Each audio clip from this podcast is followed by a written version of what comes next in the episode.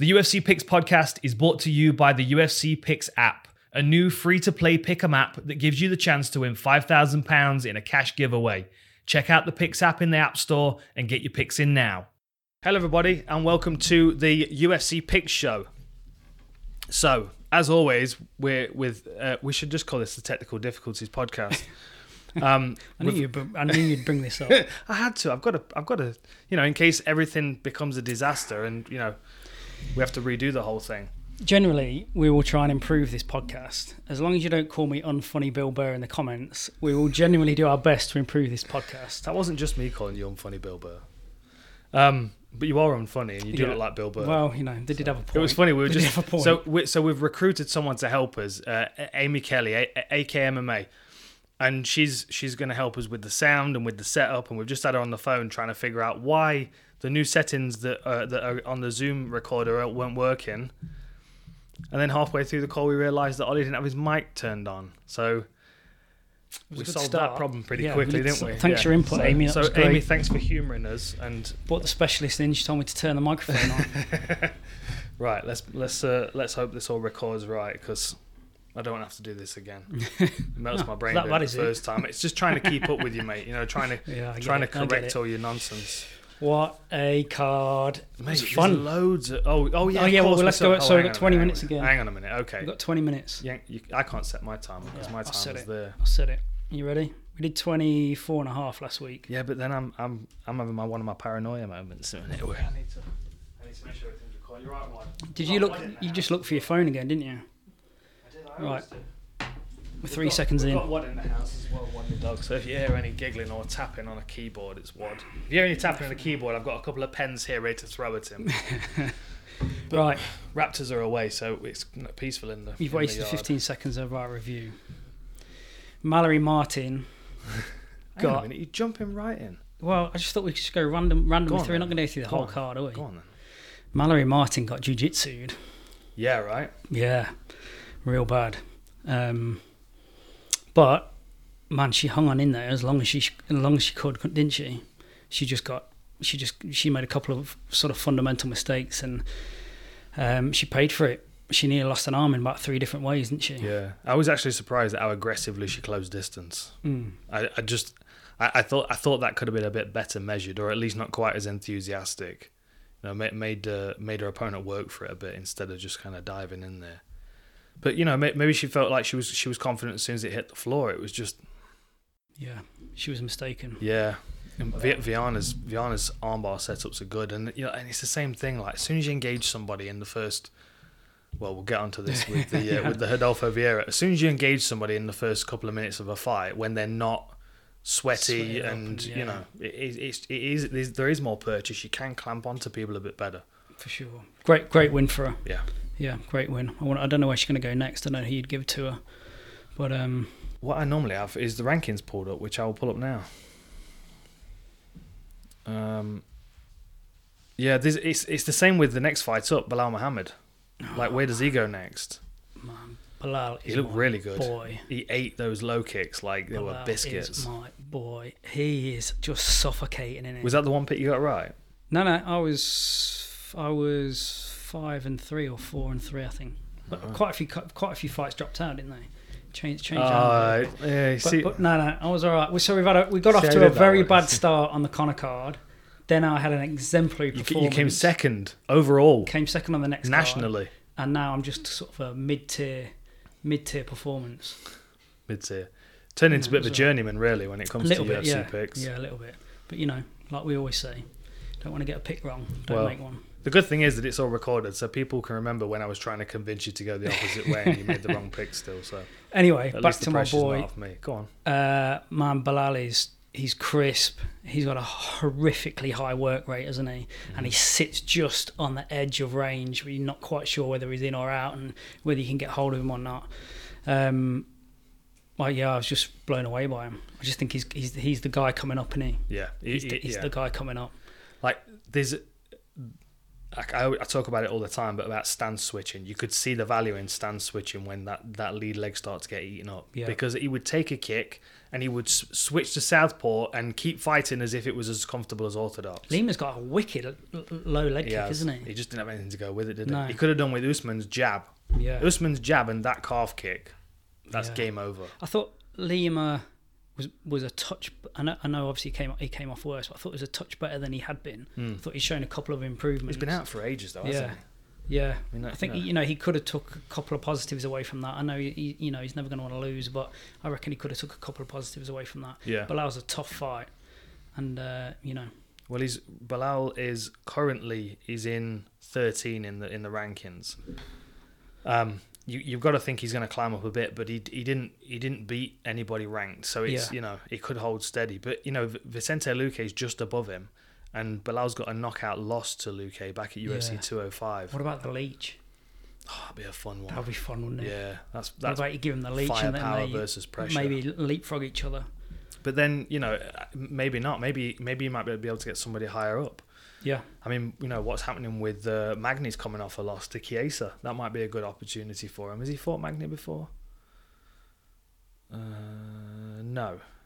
Yeah, you see, that's the thing That'd with his a big- record. that'd Like, be a big he- fight, wouldn't it? yeah, That'd be a big fight for Belal, and there seems to be quite a bit of hype. Like he seems to be well respected within the within the coaching circles and the other Mhm. other fight other fighters.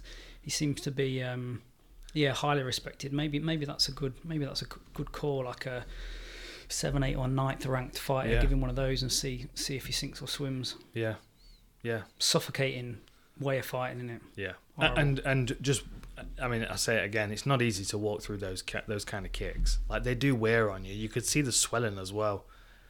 Yeah, It was tough. But then switching stands kept working. Oh, I've, I've, I've, I'm I'm waiting to get onto this fight. Anthony Hernandez. What an upset! What an upset!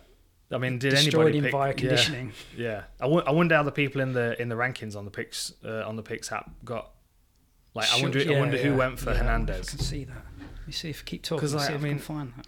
What is he? Purple belt coming in, taking on a guy that's not only a black belt, he's the black belt of black belts. Yeah, seven-time world champ. Oh, his nickname's the Black Belt Hunter. I mean, you know, he's the Black And Belt Hunter slayed by a by, a purple purple belt.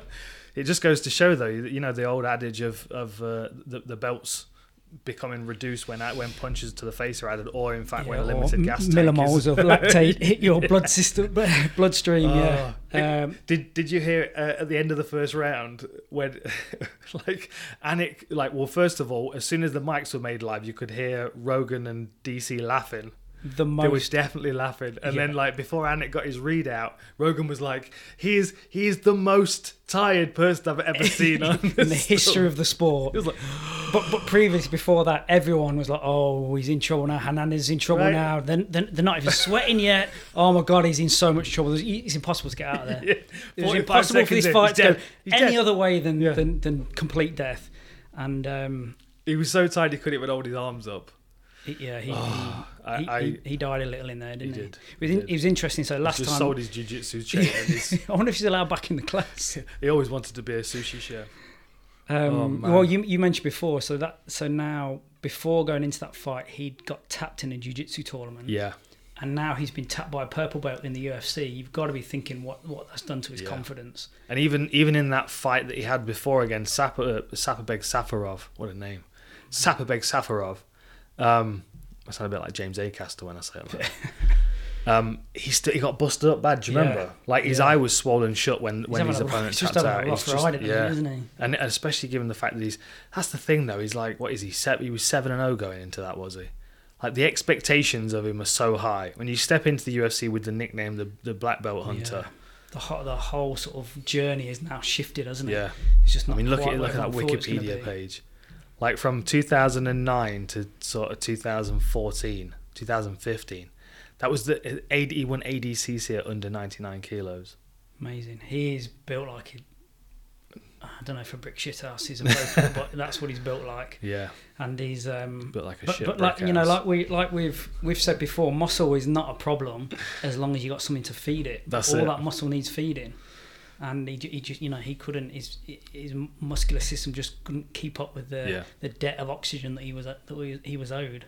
But thi- thi- Unfortunately. like, this is why this is why fighters that are lifetime grapplers and wrestlers, when they start competing in MMA, they look like strikers hmm. because they're like.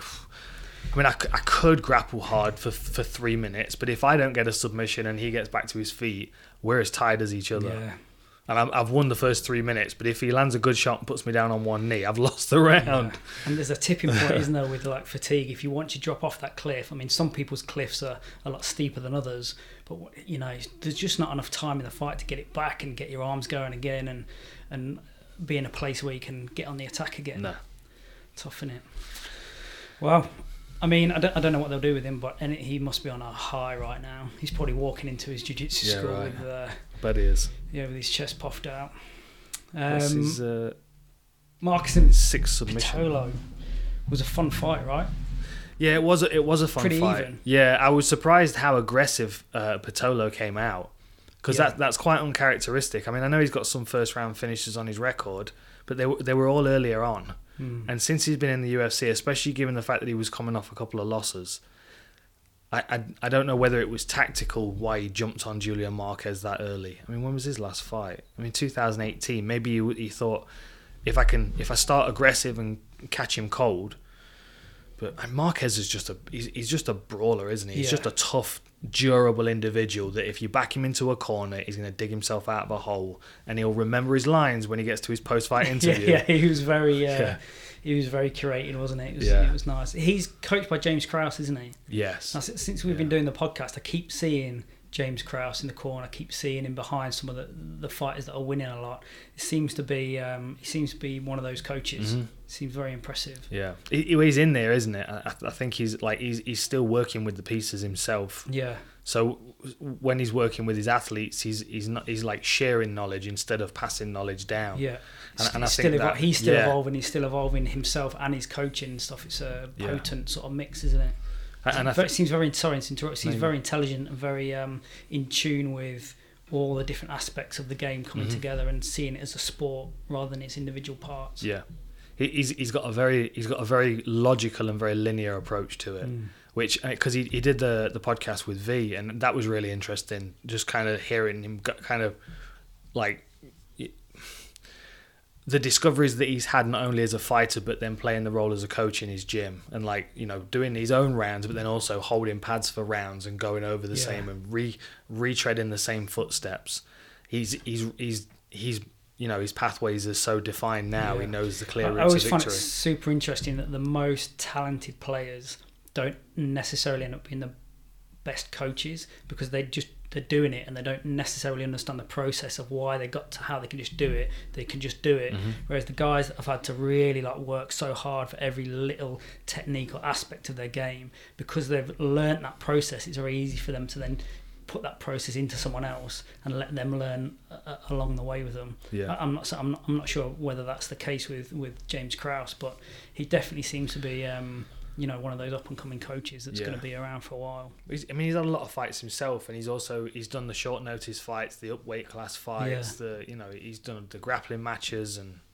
he's just he's just a very experienced individual. Plus, he's been around for a long while as well, so he's he's got a wealth of knowledge, and he and he like I said, he's very he's very linear in the way that he that he filters everything.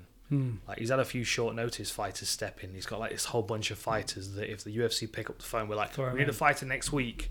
He'll he'll have somebody to throw in, and they'll most likely win by guillotine in the first sixty seconds. It seems to be the case. Uh, Right. Kelleher Simon was was a good fight. Yeah, Simon's just relentless, aggressive, horrible, is he? He's got that good. He's got that good mix of decent level counter striking, and then that wrestling to fall back on when he Mm. needs it, and uh, you know, uh, offensive wrestling. Yeah. Um, Kelleher is you know tough though.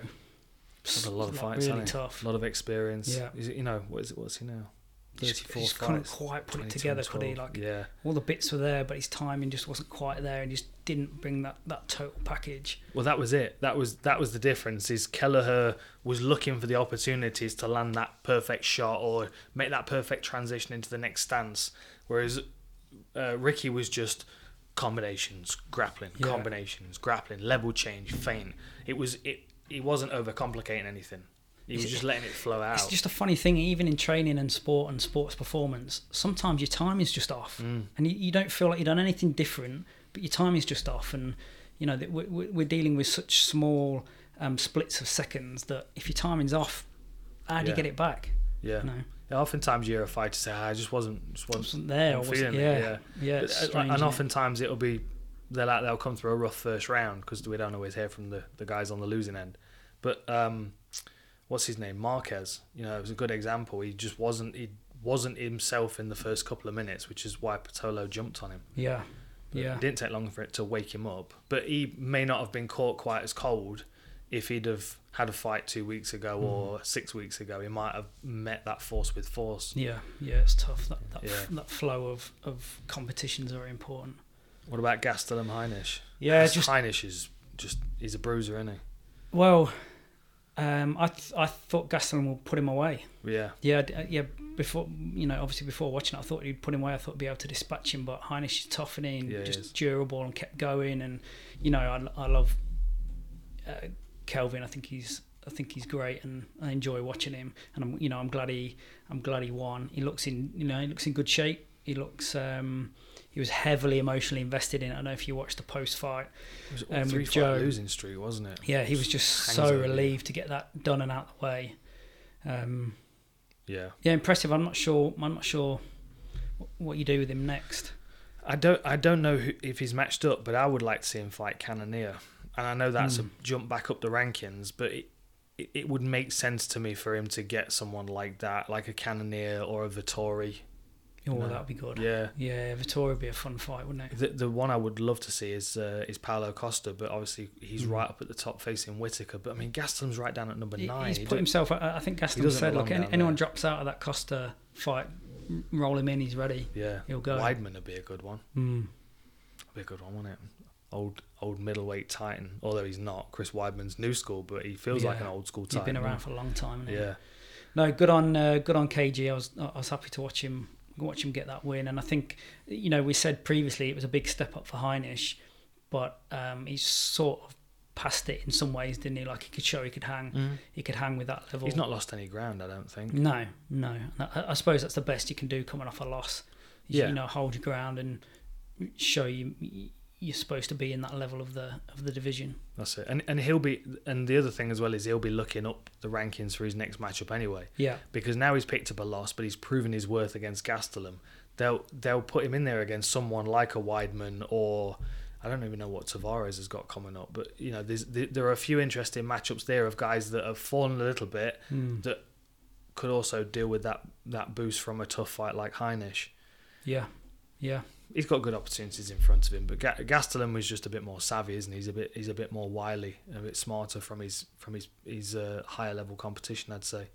Yeah, very much so. Yeah, good on him. What do you reckon to uh, Grasso against Barber then? Um, she just Grasso just smashed it. I was just really, really impressed with her. She, Mm. I thought she could get. Um, I, thought she'd come off uh, come off worse in the grapple. I thought she could. You, know, Barbara's very athletic and she's very powerful and she goes after it qu- quite. a lot. I thought she was great, technically, tactically, very, very sound. Um, I think she's done herself. Uh, he- she's sort of shown that storyline. She's shown that she can go in against someone who's clearly sort of more athletic and she can beat her, beat her for technique. Um, yeah, fair play. Really, really, really solid performance from her. I think. I mean, where is she right now? So she's so Maycee Barber's ranked number ten, and she was fighting Grasso at number fifteen. So Mm. Grasso will now get a big jump in that division. But then Maycee Barber's she doesn't. She's probably not going to fall too far. She's still in that mix of, of, of you know people that are names. I mean, she could fight a Shevchenko or uh, an Alexis Davis, Andrea Lee. Yeah. She we we talked about it before, didn't we? So she was like she came off her first loss, and then she had to have a surgery. So there was a lot of time sitting around dwelling on that, being frustrated, and then you can imagine how much she built that that you know first opportunity to fight up again. So it, so I guess this is more of a question than anything from a coaching perspective. Would it be more beneficial for her then, as long as she's healthy, to turn around another fight fairly quickly? Yeah, I would think so. I would think o- of something like that. I Yeah. would think, you know, m- m- momentum is massive in all sports. And I, I would think as long as she came out completely healthy, there was no like 50 50s, you know, should you rest this or can you can you get through it? I would, um, I'd be looking to get her in there in the next eight to twelve weeks, wouldn't you? Yeah, I was I thinking think even so. sooner. I mean, what is the, there's there's a couple of fights coming up. I'm just I'm just wondering. I'm, I'm just having a quick look through the cards coming up, see if there's anything in that in the in the in her division. It'd be good to see her get a get a quicker turnaround because I do feel like like she was kind of she looks a little bit like do I do I go now? Uh, whereas Grasso was just just kind of cruising a bit like Ricky Simone against Kelleher Yeah, yeah, like Yeah. just putting things together well without without the hesitation and the lag. yeah. Like, and I, I think know, if Maycee does put it together well, she's she's going to be a handful in that division for all the way up, probably. yeah, Um, she's got the physicality, hasn't she? She's Yeah. she's clearly tough. She clearly wants to fight. yeah, definitely wants to fight. Yeah, It's just got to be kind of channeled and managed. yeah. But I, I think a quick. I, as soon as I as soon as the fight was over, I thought well, she looks healthy. She'd probably benefit from fighting in about four weeks' Yeah. time. Just to just to it might, you know, it might on reflection, it might just be a slip up for her. She Mm. might get back on the horse and just and keep going. yeah. Mm, good. Main event. Yeah, How impressed um, were you? He, he you know he's an he's an impressive he's an impressive fighter. Um what the one thing that probably stood out the most was nothing to do with his athleticism nothing to do with his um technical work is it was this just the calmness that when he got in a bit of trouble he didn't panic. He just you know took a breath covered up did what he had to do and um, obviously came back to, to turn that around because he you know he was in a little bit of adversity there just for a second. Yeah. and you would anyone that was sort of weaker minded their world that could their world could be closing in on then oh my oh my god I just got rattled against my you know the guy that I, you know I know I know this guy and he's rattled me and now I'm in trouble. But he I was I was super impressed by the way he just handled it just handled it like a pro. And um Yeah. yeah, and then and then conversely, when you know as it was flowing towards the finish, Burns didn't handle it in the same way at all. Really, you know, he he got rattled, and then that was the beginning of the end. Really, um, so it was it was it was interesting to see. Do, do you feel like Kamaru had just slightly incremented a couple of his skills? The the jab seemed the jab seemed a little bit sharper. The leg kicks, the body kick seemed a little bit sharper. I, I I think I think it was more about his mentality going into it, and I would say that's more down to down to maybe what Trevor Wittman says as opposed to what Trevor Wittman coaches. So like the Kamaru Usman of, of past, he's been jab, clinch, foot stomp, wrestle, exhaust, wear down, and beat up, and and like, and I referenced it a couple of times, uh, you know, in the build up to the fight when when he was going in there against RDA. at the end of the fourth round, he went back to his corner and and Hoof went, "Go and finish this guy," Yeah, and he didn't. He played around at range for a few seconds and then he shot in and took him down because Yeah. it was the safest, you know, most obvious route. I think the I think what was communicated there was like when when when he was said when, when he was told to go and finish him in Kamaru's head he w- that was something more than what he was doing already, which made him uncomfortable, which is why he mm. didn't try it. Especially because he's won four rounds over an old lightweight who's you know already been beaten up for 20, 20 minutes what Wittman did at the end of the first round when he went back to his corner, he said, "You're the you're the you're the champion because of your jab," and he won with a jab. yeah. Like he ba- he basically He's knocked him down jab, twice. he? He's beautiful, It's efficient, mate. sharp. It's beautiful. I pull it apart on on aftermath, and and I had a I had a really interesting realization, which I, I won't talk loads about right now because people can check out on the other show. Um, the difference, you know, we were talking about fighter archetypes, fighter, uh, Yeah. martial artist, um, Athlete. athlete, Yeah, competitor, athlete. Yeah. It's the same kind of thing. So, Kamaru Usman is competitor, martial artist. I am fighter, martial artist. I compete, but I compete to win and I compete to fight. The the the drawback in that, and bec- and I recognize that in Gilbert because he's got that same quality. Is there's an emotion that drives that. Hmm. Whereas with Usman, because he's there to compete, it's just cold. It's cold. It's just cold. and you know when they faced off, so Yeah. when he was having his name announced, he walked together, squared off against him. Then they backed up and then they kind of came forward, both crouched over. Yeah, And Burns offered his fist and Usman just backed up, it's business. cold. When it cuts back to Burns in his corner, I think he was upset. I think he was Right. upset by that. It was like, I know we're here to fight, but I still, It's like Yeah, it's yeah. like the the benefit of being emotional and that making you want to fight also makes that emotional because it makes you want to like bond and be connected with your teammates. Yeah, You know, yeah, yeah. because then if you watch Burns come out immediately, the first thing he does is he's like, "All right, motherfucker," and he, he tees up a big right hand, Yeah, as as if to like kind of get him over it. And, and what you were Mm. saying about the difference in emotion when Burns hit- landed that shot, so it hit him kind of here. So like a bit on the ear, a bit on the temple. He put his hands down straight away, so he wasn't concussed. He was he was dazed. It knocked his equilibrium out. The first thing that Burns did was he ran in and he went for a hammer fist and hammer fist him across the back of the head. Fortunately for Usman, he was already in a position to shoot in. But as soon as that had happened, Usman went back to stance. Because composure in it. It was just composure. It, It was really Just- nice. it was almost it was almost as if he had played that possibility out in his head and he knew what was he Mhm. knew what he was going to do if that had happened to him Mhm. if i do get caught like this this is what i'm going to do and he just played that out it was you know it's beautiful and composure is it's a intangible skill that you can't put a number on it you can't i can't tell you're a 53 at composure you know but it's so so important Yeah. that that, that being able to pick the right uh, the right direction un, under vast amounts of pressure is you know it's intangible but it's so important Mm.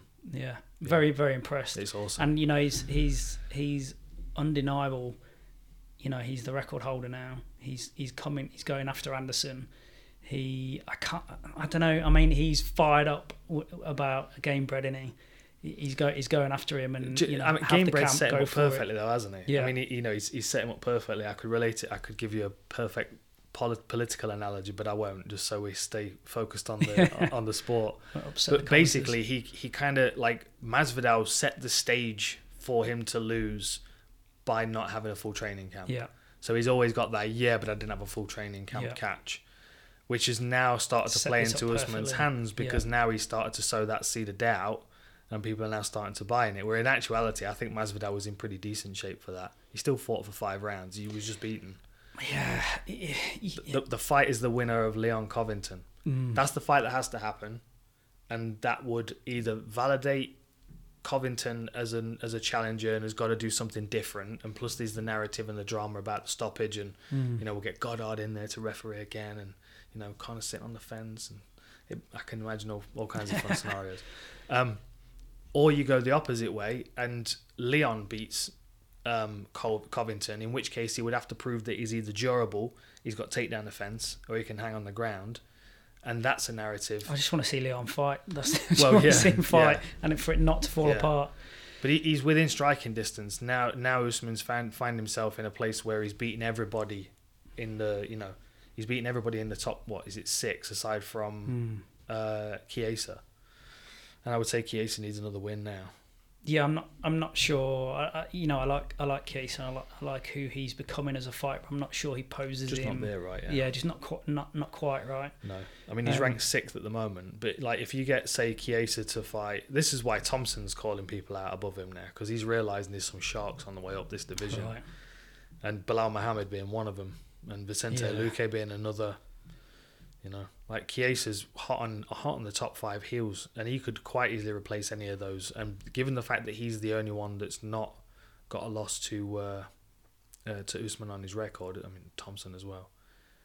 I mean, uh, you know, that's going to be a rough. That's going to be a rough turnaround for Gilbert.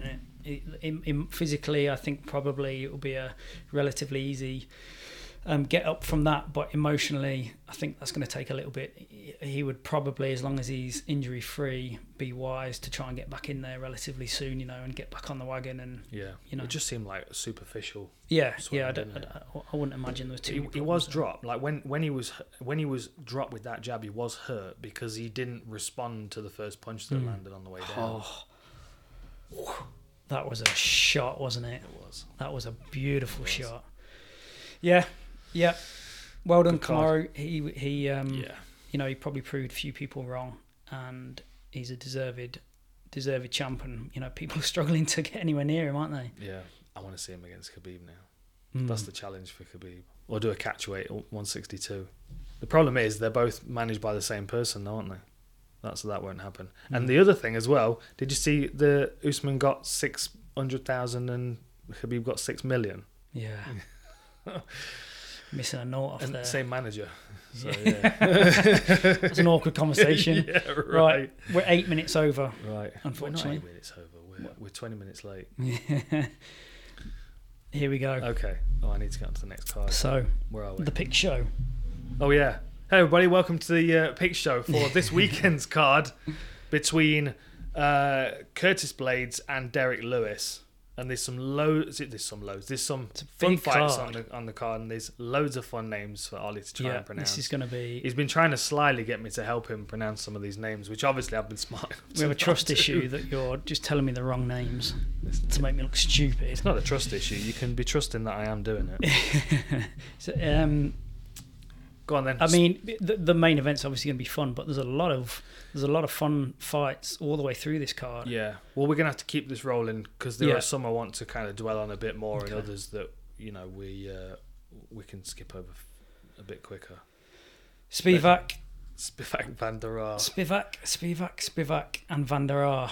I'm I'm I'm excited for this one, and, and I know why they've put it as the first fight of the night because the way that they both fight, Van der Aar's just he's just I mean he could have been hilarious. he could have been a a linebacker or uh, a, a, a hockey goon or Yeah, you know what I mean anything Enfor- like enforcer that. on the ice. all of that he could have done all of those jobs Absolutely. and and he's just he's got this like nice he's got this real kind of instinctive way of fighting like you can tell he's got some some wrestling background but he only uses it to put him in a better place to keep clubbing him in the head just he's he's like uh, what's his name off um, Nelson off uh, Simpsons that's what Yeah, it reminds right. me of So he's I mean- wrestling. So he's at Team Quest, isn't he? oh is that So- right Yeah, I Okay, think so. So, that's, that's probably so why he's his wrestling close. is uh, is um, as good as it is. But yeah, you're right. He uses it for a reason. yeah He's not wrestling you to wrestle you. no He's wrestling you to put in a position where he can whack you in the face. happy to walk you down He's hilarious. I've lo- loved a couple of interviews he's, he's done, and again, he's, he almost interviews like he like he fights. He's just deadpan. There's there's no frills to it. He's he's telling you exactly what he's thinking. yeah Um, he he called out Spivak because he on the regional circuit he he'd uh, he dodged him apparently. He Oh, just came right? straight out with it in the in the press conference after one of the contender series fights. I wonder when that was then. Because this he- is this has been remade, hasn't it? This was supposed to be the end of last year, Yeah, and this has been re uh, reorganized. For it's now. very nice matchmaking. yeah, it's it very is. very nice matchmaking. It Spivak's got good sense. striking. Yeah. He's got a long stance, and he's got but that I mean that, that allows him to throw good low kicks. But he, he's also got wicked hip throws. Yes, And Van der Aar doesn't mind closing distance, and he's quite upright anyway. Walks himself into range. You can see Spivak just launching him, and then Toss. Van der Aar Um, wrestling out. Tuivasa hip toss Tuivasa, didn't Oh, he? that was beautiful. and he's a big dude to be He hip tossing. big dude. And then head and arm choked him. Yeah, Yeah, yeah. Drown him in his own blood, pretty much. yeah. just beat him up to the point where he, he was just so uncomfortable on the floor It's you just- could see him trying to get out. It's a perfect, perfect nickname, the polar bear. That's exactly Yeah. what he, he sort of looks like. Um, I think I'm, I think I'll go with um, Van der Aar. Yeah, I really. yeah, I think so. I think he. Well, I, I, yeah, I sort of biased. I sort of like him. Yeah. I think he, that's, that's it. You- just sort of like him, but I think he's very. He's you know he's very strong. Welcome to the UFC popularity contest. Yeah. I'll give you a little bit to bucket. He's very strong. He's got, you know, obviously he's got solid wrestling fundamentals. He Yeah. can clearly bang. Um, I think he'll just you know, overpower him a little bit. Yeah, Let me. Uh, Yeah. I'm gonna get the stats page up and see if see if I can pull these fights up. Um, Norwegian descent, I think.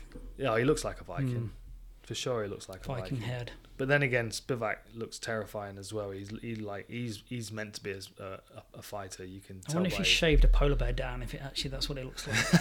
Maybe that's what he is. Um, dude, that, so that there's literally, well, there's, this is kind of interesting. So 11 and 2, 11 and 4. So Van der Aar's got a couple extra Yeah. losses on his record. 6 3 to 6 4. Both 260 pounds, both orthodox. Very similar. Like three years apart in age, two inches in difference. Sergey's average fight time is 9.46. Van der Aar's average fight time is 3.34. Mm. and he's and he's got double strikes landed per minute. He's got more takedown averages per 15 minutes. Takedown accuracy is 100%, although that's obviously based on one UFC fight. But um, No, I like him. I like Yeah. him. I think he, I think he can. Um, he's going to be a fun one. What's the rest of his record saying? Because obviously that's based on uh, That's based on one fight. So you're going with Van der Aar, yeah? Definitely going with Van der Aar, yeah. Okay. Well, I'm going to do a bit more research on him and then. Are you done with that? Are doing the more research on him now? I'm just, I'm just, In- I'm in podcast interested in. or- no, no, no, no, no. We'll stop there. We'll stop later? there. No, no, I'll, I'll pick that up later. I'm just all of a sudden, I'm just very much interested in him again. I want to see a bit more about his record. I'll watch some of his older fights later. Uh, Zahabi against uh, Drako Drako Rodriguez. Yeah. Um, it's got a bit of a technician versus athlete feel to it. Um, Aiemann is, you and you would hope so, bearing in mind who, who he's related to, very technically proficient, um, does everything pretty much how you're supposed to do it. Tactical, tactical understanding. uh, You know, a couple of fights I've seen him, I've seen him um, produce performances where he, he, he looks like tactically he's he's in the know and he's manipulating his his opponent. Um, he doesn't feel he doesn't seem very athletic. It seems like if he wasn't doing this, he's probably not picking up any other sport. You know, he would if he wasn't doing this, he's not playing American football or he's you know maybe ice hockey. But um, he got hit so cleanly. With a spinning elbow with Ramos, you could see him lying on the floor with his with his jaw dislocated. It was horrible to watch um, unless you were Ramos, and I guess it was uh, fun to watch. Yeah. um, but yeah, I mean that, that that's my take on it. it it- it's uh, an athlete versus a technician. It'll be interesting to see if Zahabi can handle um, Rodriguez's power because he's very very athletic. He was a handful on that Dana White Contender Yeah. Series. That transition from the omoplata attack to the triangle that he ended up finishing with, and and his adjustments and the corrections that he made in the triangle, it, he had to battle through it, but he, he was very impressive. Z- Zahabi is just incredibly well rounded. That's like I remember going up to train with uh, with GSP, and this was I think maybe even before Aiemann had started fighting professionally, and he was already coaching on the mats alongside. You know, Yeah. like he was he was he was working, especially with with uh, grappling skills, Brazilian jiu jitsu. Like he was he was coaching and working alongside a whole bunch of UFC veterans, and the level of up there has always been very high. Um, the and- beauty of those camps with all all of those high level guys in is is like an osmosis effect. Is you Yeah. can't help but, but you know you could just sit in there for a few months and you, you'd come out a better fighter with a better understanding. and and you know and being able to just kind of be on the mat and just watch and and study and you know share information Yeah. as well without having the pressure of you know having to be in there performing yourself it it, it was much more of a of a learning environment for him than a testing environment so then when he did start, start step up and start to fight he was he was just very very he was just very technical he's he's Yeah, far he's- more mature than his record shows i would yeah, say what is I mean, Seven look- and two. He's one and two in the UFC. yeah but Yeah. there's there's a nine year age difference um, you know, and and Aiemann, you can guarantee most of those nine years will have been spent studying martial arts. So their records, even though they're all, they're very similar, th- their their understanding of the game is probably quite different. But then you would think that Rodriguez makes up for that lack of experience with that athleticism that we saw in that Yeah. first fight. I'm going to go against what you would expect me to go for. And You're I'm gonna go go on the side of the technical. Wow. I'll go on the side of the technician over the athlete, I think. And That's part of me hopes as well because I'd like to see, I'd like to see Aiemann um, get a win here, Yeah. And obviously a win for a, a- win for the for the technician as well. hmm I think, Yeah. I think he can. I think he could do that. Plus, you know, you know, uh, the th- the thing is, Aiemann really with with the knowledge that he's got and the ability that he's got, he should be he should have more fights on his record and he should be contending higher up in this division. Rodriguez is still young. He's not going to lose anything by picking up a loss here to Zahabi. Hmm. So it's you know there's also a benefit in in Zahabi picking up a win here as well. But Rodriguez might just be streaking at the moment. He might just be. I mean that honestly, I- don't want to feel like I'm underestimating his technical ability because the transition from from defense to attack yeah, was was really nice. And and you know obviously we know he's got uh, he's got good striking skills as well. yeah. So you're going with Aiemann, are you? we'll go with it. We'll go with Zahabi. Yeah, okay. Yeah. Skelly. yeah. Skelly against Jamall Emmers. Chas Skelly's been fighting for a long time. Long time. A long, long time. 2009, I think he started. That Took a whole year off in 2018, sorting out a few problems, I think, a few physical problems. Um, it seems to probably struggle with that top echelon. But other than that, he's really accumulated some good good experience throughout that sort of mid tier, uh, you know, of the sport. Um, He was Chas Skelly was one of the guys root, recruited that team takedown project. wow, okay, Do you remember that? yeah, There was a, there was a someone someone who had a whole bunch of money who was really into wrestling and decided to make a team of high level wrestlers that were crossing over into MMA, kind of like a new level uh, Hammer House. And they had him. They had a few guys. Rosholt, Jared Rosholt was one of them as well. Like really high level collegiate wrestlers that had kind of come to the end of their wrestling Hmm. careers and needed somewhere else. I'm sure Skelly is. I'm sure Skelly is one of those guys. You look at his record as well. Like I mean, where was he before he got beaten? He was ten and zero when he got signed with the UFC, picking up wins in Bellator. Um, and he was like knee barring people and D'Arce Hmm. choking people. And then he lost to Bektic by majority decision. Then he went on another four fight win streak. Then he lost to Elkins by decision. He's he's, he's got a pretty storied career. Yeah. Like, like like I said, he's accumulated a lot of experience, and you know that that that pays. He just I just feel like he may be. I don't know. I don't know whether that top top is is where he's going to end up, and he might end, he might just be a good club man Mm. for for the sport. I don't know a lot about Jamall Emmers to be honest, but he did. Um, you know, he came off he, he came off worse against um, Chikadze, but it was a split decision, and it, you know he hung in there, and it was pretty, Yeah. you know it was pretty close, and that and that's no joke. No. Like, to, to, to go to a split decision with Chikadze is he's um, he's a legit contender, I think. like his his movement and his confidence in his striking really impressed me in that fight. And and if you sometimes I'll do this, I'll watch a couple of minutes. I'll watch the first two minutes of the first round, the last three minutes of the last round to kind of gauge where the Yeah. feeling is different.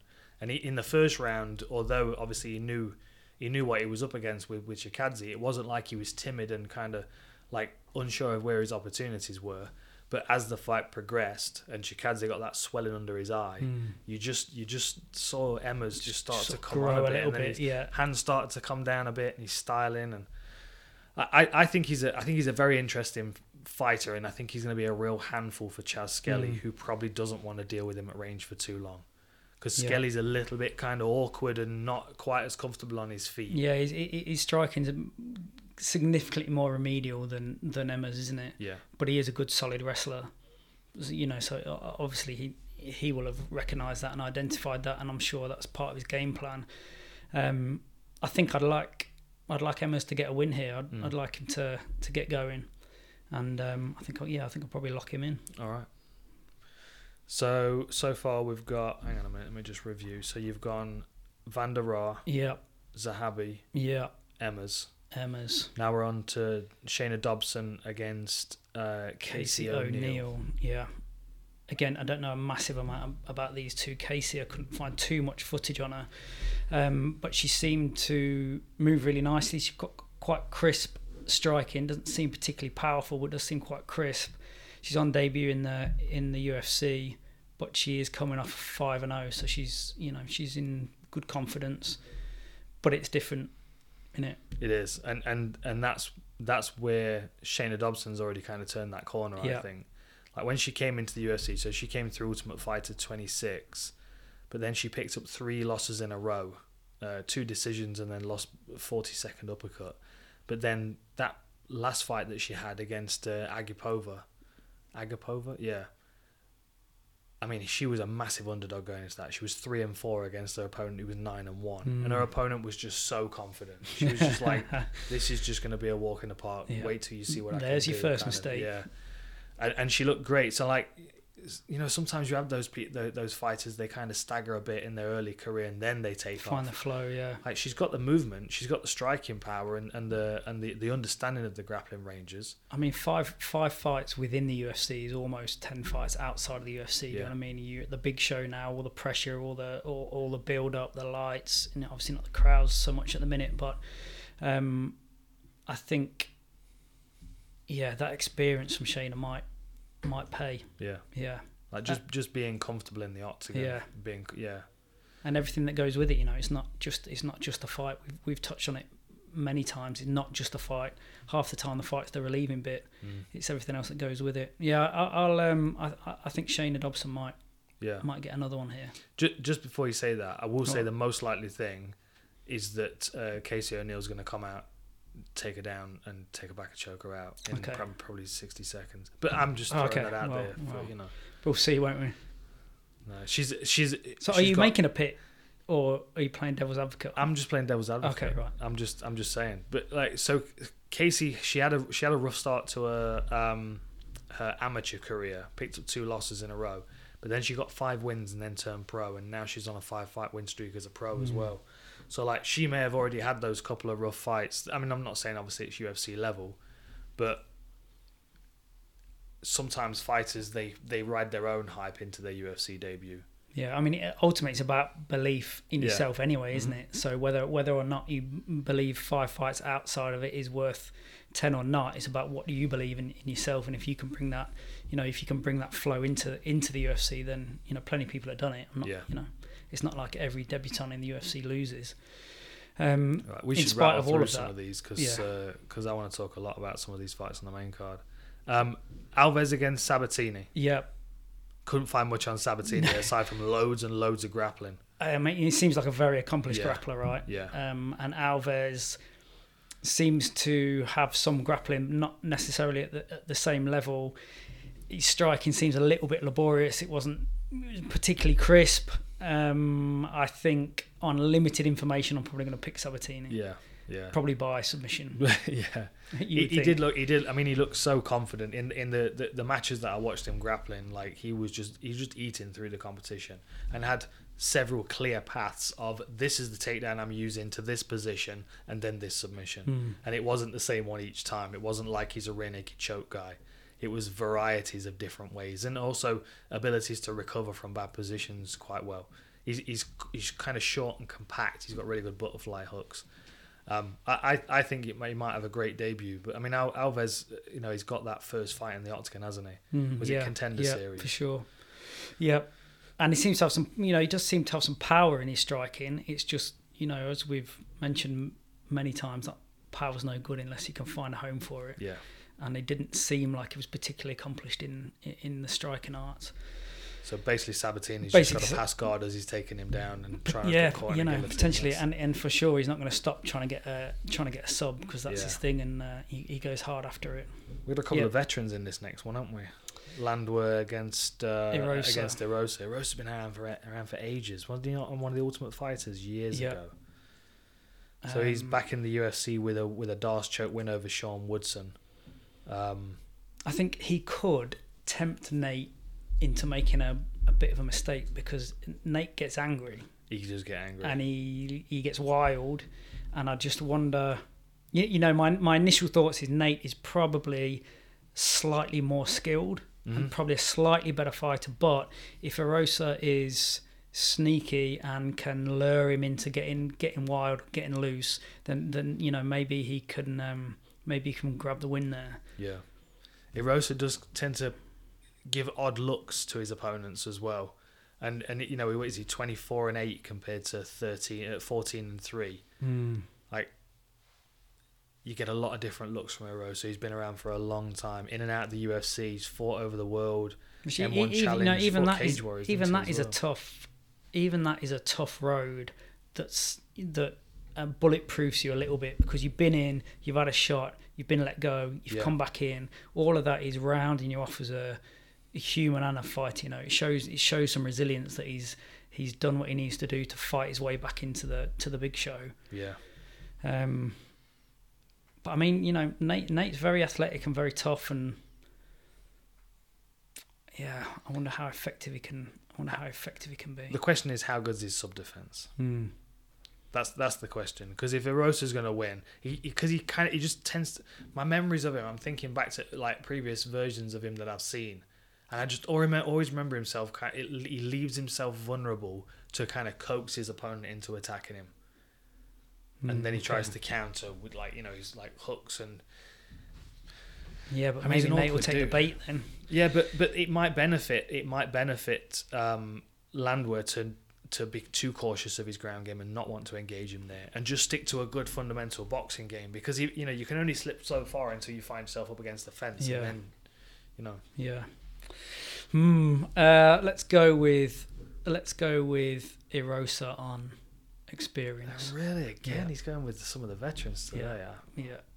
Getting, getting you can see why the full reptile pick's getting nowhere. What do you, why do you say? Why do you keep saying that? We're mid-table. Mid-table, Doing all right. Out of two We're- events, Out of three events. three events. Mid-table. All right. We're just we're just holding holding position, ready to make a run for the title. uh, Wineland Castaneda. Yeah, Wineland's one of my favourites. How can you not like him? I know. Do you know what I mean? Like he's got a sick mustache for a start. Yeah, He's I call his style the gunslinger. absolutely the like, hands down. He's like, who's going to go down first? Who draws first? He um he's you know t- 24 and 14. He has been around. He's got a huge amount of experience. I, I, you know, I don't know how you can not sort of like him. You can't not like watching him fight.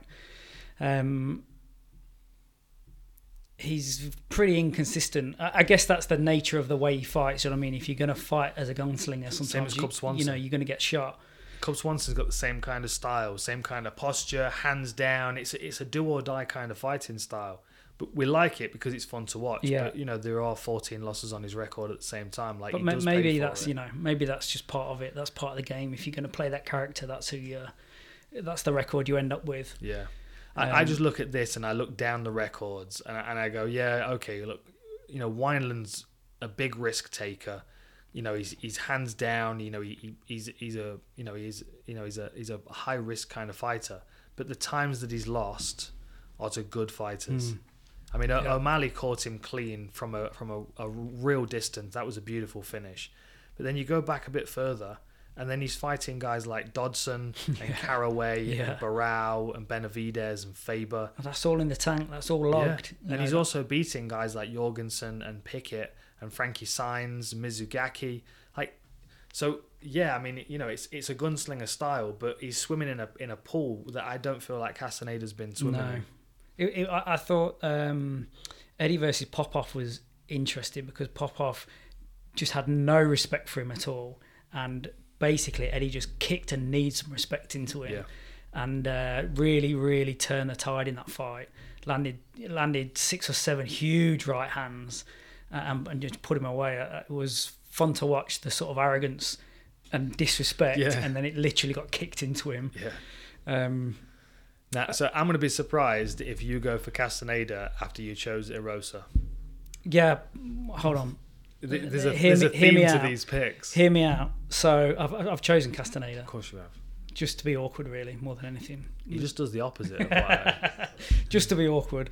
Well, uh, uh, based off, We're still I recording. rate I rate Nathaniel Wood. We're still recording, name. We're all Good good. to know. I'm gonna, I'm gonna check the phone. You can keep. I, I, you know, I, I do. I rate Nathaniel Wood. I think he's a great, um, obviously UK based fighter. He's very crisp. He's got a, he's got really nice, varied striking, um, and I, th- I just thought Castaneda did re- did really well against him. He's he's very tough. He's very durable.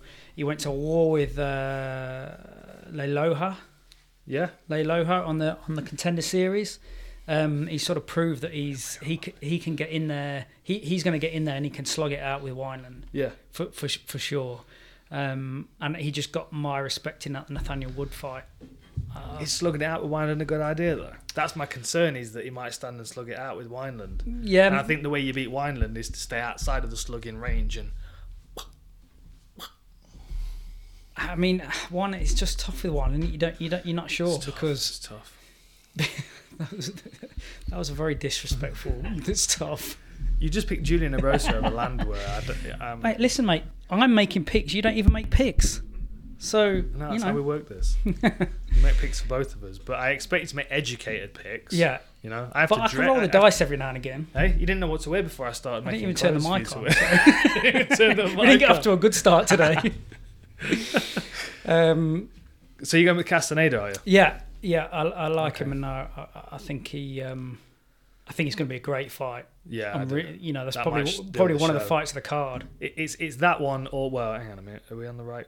Are we in the right order? Or- yeah. or the next yeah. one. No, the, I was about to say one. this one or the next one. Yeah, This one or the next one. right. Hear me out about Luis Pena.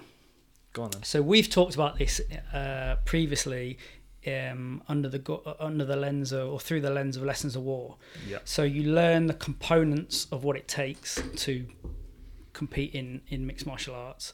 You learn how they fit together then you learn how they fit together for you, and then you learn how, how they fit together depending on who your opponent is. So there's a flow of um, accumulating skill sets, and I, I, I feel like Pena is a huge handful. He's a huge dude and he's a massive handful. He's got a really nice selection of skills.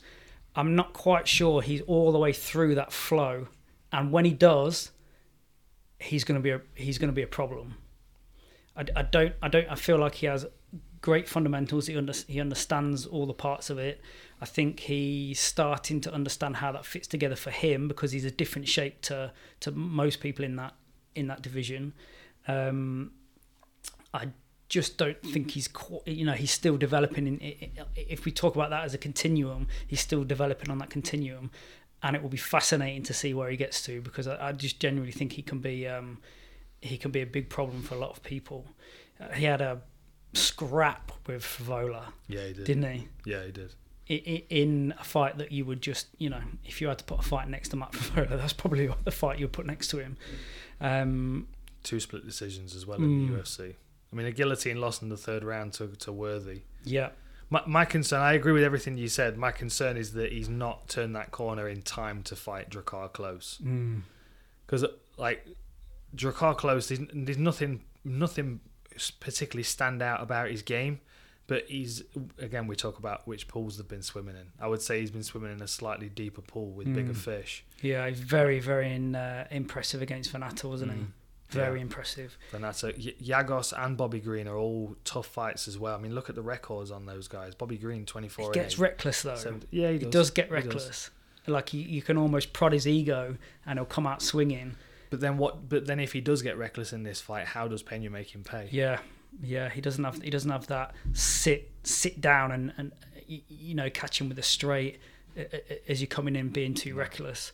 It's that pipe cleaner power. He's got to Mm. he's got to accumulate Yeah. punches at a distance. Bap bap bap bap bap. And I d I Drakkar Klose is one of those guys that he's got that confidence to just close distance with fists, Yeah, but it's, you know especially he's, if he knows someone he's can. been seven decisions in a row though. It's not like.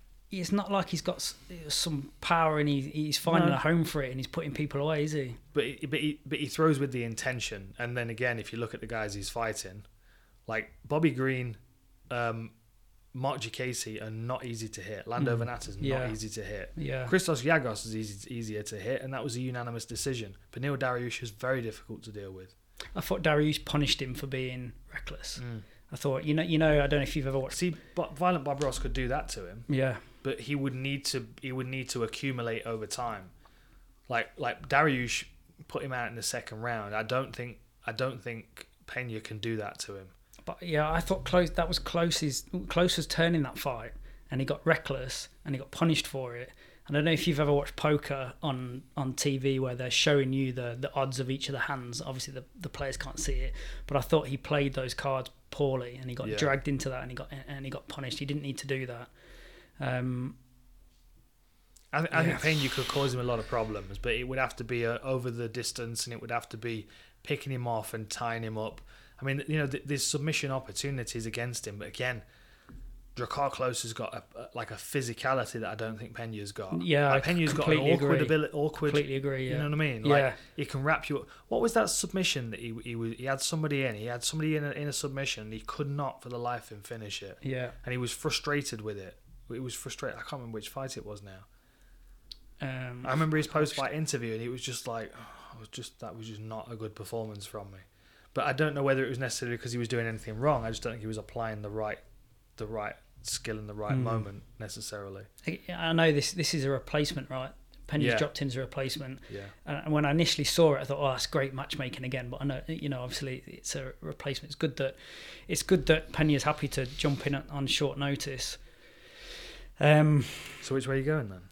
I Because think because you, are sold Pena now, you can't really. no, I, yeah, him. like, and I, I, I do really the the other the other thing to throw in the mix is well, two things actually. To beat to beat Klose, this goes against Pena, but to beat Klose, I feel like you need to whack him early and get his respect. Otherwise, he's he's going to walk you down. He's not going to respect you, and he's going to you know he's going to do some damage. Which I'm not sure. I don't know whether Pena can do that or not. I Mm. don't know whether it possesses the power.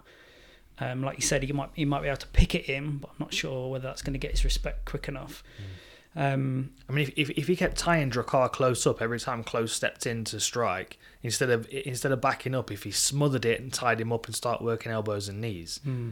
that could be a that could be a, a good route to victory. Because I don't Yeah. I don't think Drakkar Klose is going to want to take him down, not unless he feels like he can do it up against the fence to mean, cramp him and ground. I'd be down. surprised if he was sort of taken aback by that aggressive nature of Mm. of Klose, someone coming at him because he's fought Matt Frevola, and that's exactly what Matt did to him, Yeah, and he, he dealt with that. He dealt with that pretty good. Um, I think after talking Pena up, I, I better pick him. I want to pick him, but uh, again, it's you know the, the last two fights we've talked about, they're they're standout fights on this card, really, and they're going to be they're yeah, going to be great to watch. We'll Yeah. go we'll go Pena on yeah. hope that he's hope. this is this is I know that was hitting, it. Pena hitting hope, hope. hitting hope. Uh, yeah, lock him in. okay. I think he, I think he's going to develop.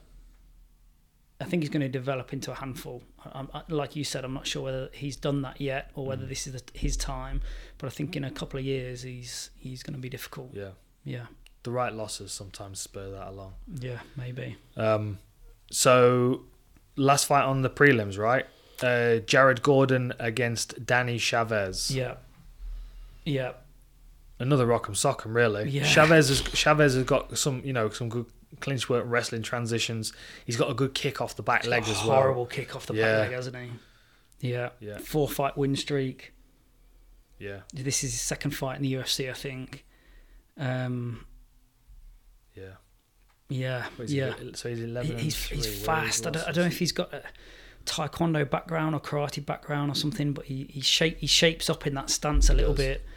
Um, he's very fast. He's like me. Like he hits like everything is in those shots. He hits to hurt people. So he's got he's got two losses by decision over three rounds, and then he's got one loss by guillotine at two thirty two of the fifth round.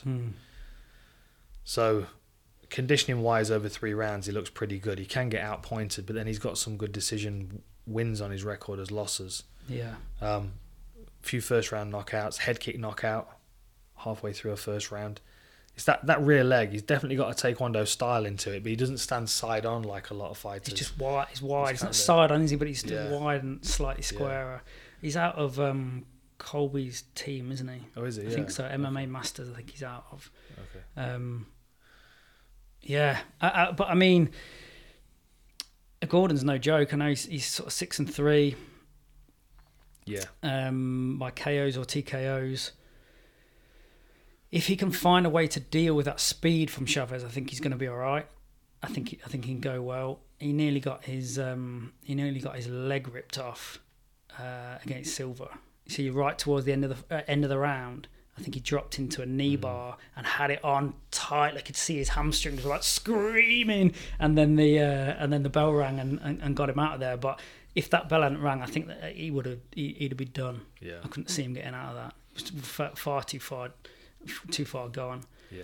Um, I mean, he's been knocked out by Oliveira, but Yeah, but who hasn't? yeah, You know, he's stopping lots of people now. I don't think it'd be a toughness thing. I think he's tough enough to win this fight. Mm. I think Chavez will beat him for speed. I think he's just Yeah. got that edge of speed on him. Go- Gordon just is a little bit, a little bit front foot boxing, a l perhaps a little bit too predictable. If he can close distance down, and and force Chavez back against the fence, maybe nullify that back leg. If he's heavy on that front leg though, and he starts getting he started getting that kicked out of under him, Yeah. it's going to be a short night. Yeah. Which way you going? Chavez. Chavez. Okay. Yeah, I think so. I think honestly, I just think he'll beat him for beat him for a bit of speed. Yeah, a bit faster, better Yeah. footwork, better mobility. Yeah. I kind of felt like that when I was watching it. Right, main card, kicking off. This is a bit of a heavyweight extravaganza, isn't it? We've Some got uh, we got Spivak van der Aar kicking off the prelims, and then we've got Arlovsky Aspinall, Oleinik against Daukaus, and Blaydes against Lewis, all on the main card. Do we not? Have we not got uh, Imavov versus Hawes? Uh, have we missed that? I have I have uh, Arlovsky Aspinall next, and then Okay. Hawes Imavov after that. The, the Arlovsky Aspinall fight reminds me of our conversation about Overeem in that he's it's you go through his list and it is just name after name after name. It's like three swipes down on your iPad to get to the bottom of his uh, get to the bottom of his record. Debuted in the year two thousand. Mate, I know. What- was that UFC is he was doing? six then? Yeah. Yeah, he's been he's been through like the the three sort of clear cycles of of the UFC, sort of pre-TUF when it was just a free for all pretty much. Mm-hmm. Then he you know he was in that TUF era, and now he's in this sort of era that I I think is the mainstream era. Like the UFC is mainstream now. Yeah. It's, you know, it's done it. It's Yeah. done what it needed to do, and he's been there through the through the whole, through the thing. And, and, he's, and he's always been uh, like back in the day when Arlovsky came in. I, I, the one that the fight that stands out in my mind is when he was in his Wham era when he fought Yeah. um, Paul Buentello. Gorgeous mullet. It was like I remember watching that fight and like nobody knew what had happened because he stepped in. He was so fast and he nailed Buentello so cleanly with the right hand that he actually went underneath Buentello and Buentello just fell unconscious onto his back. And then as he stepped away, Buentello hit the deck and everyone's like. "Whoa, what happened? Then you watch the replay and you see this clean punch land, and Buentello just He's still fast. still Like- very like, fast. he's still fast Yeah. and speed. One physical in terms of physical characteristics, you know, speed will speed will drop off. You just don't move as fast as you used to move, and he's still fast. Still quick. He um, I watched his fight with Boser last night, and it was a bit sort of counter strike on counter striker, weren't it? And there was there were it was almost like oh, who's going to lose their patience first, and you know the old dog just stayed true and and he he, he punches very straight and very fast, um, and he's you know he's still got he's still got power in those hands. The, the one thing that we've not seen in a long time is what he looks like on the ground. Because like back in the day, like like the old Frank Mir days, he was a leg lock guy, wasn't he? Like who was the last last person he leg locked? It's been a while now, but he was like I, I'm sure I'm sure he must be a handful on the ground as well. We just don't see it, but it's like Yeah. that. It's like that applying of oh yeah Achilles lock against Tim Sylvia back in the day. Like he was he was always he was always the athlete amongst the heavyweights, wasn't Yeah. he? He was always like the guy that looked like a middleweight in build Yeah. and condition, but, But he's sort of framed. His frame is heavyweight, Yeah, but he's not like thick like some of the heavyweight uh, heavyweights now. yeah. Um, And he's got that lovely throws your right hand and then swipes back.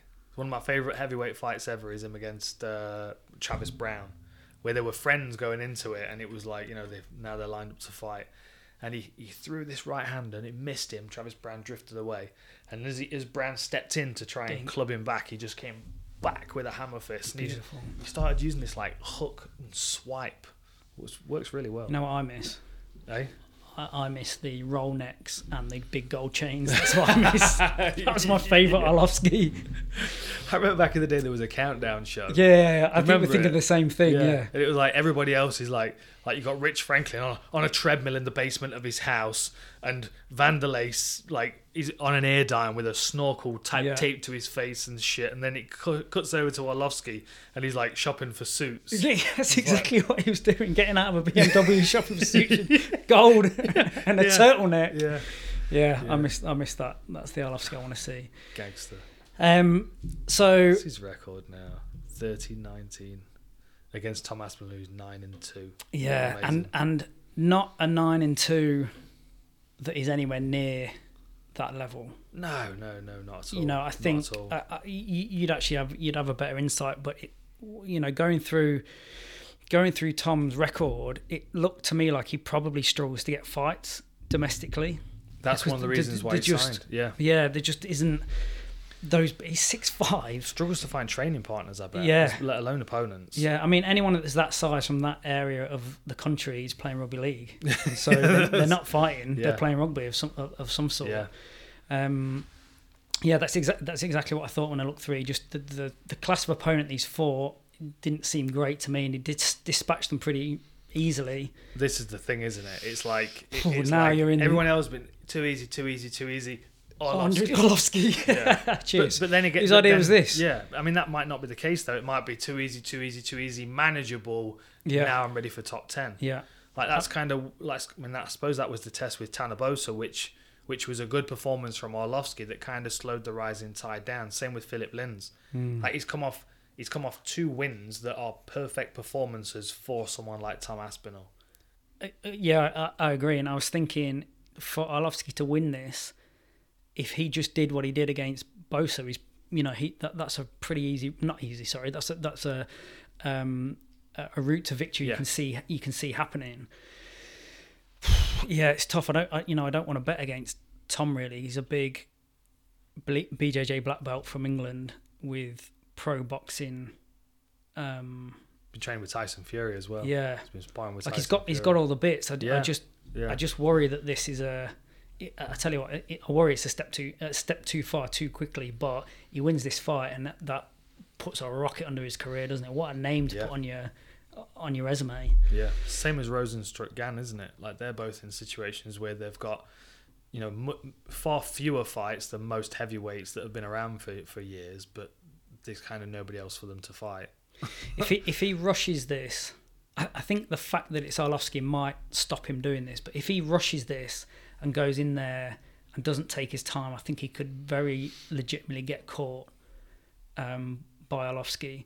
But if he if he's just a little bit pragmatic about it, takes his time, sets everything up, don't get caught in the traps that Arlovsky's going to lay in terms of waiting him for strike, waiting for him to strike and then counter him, then I think Tom can win this.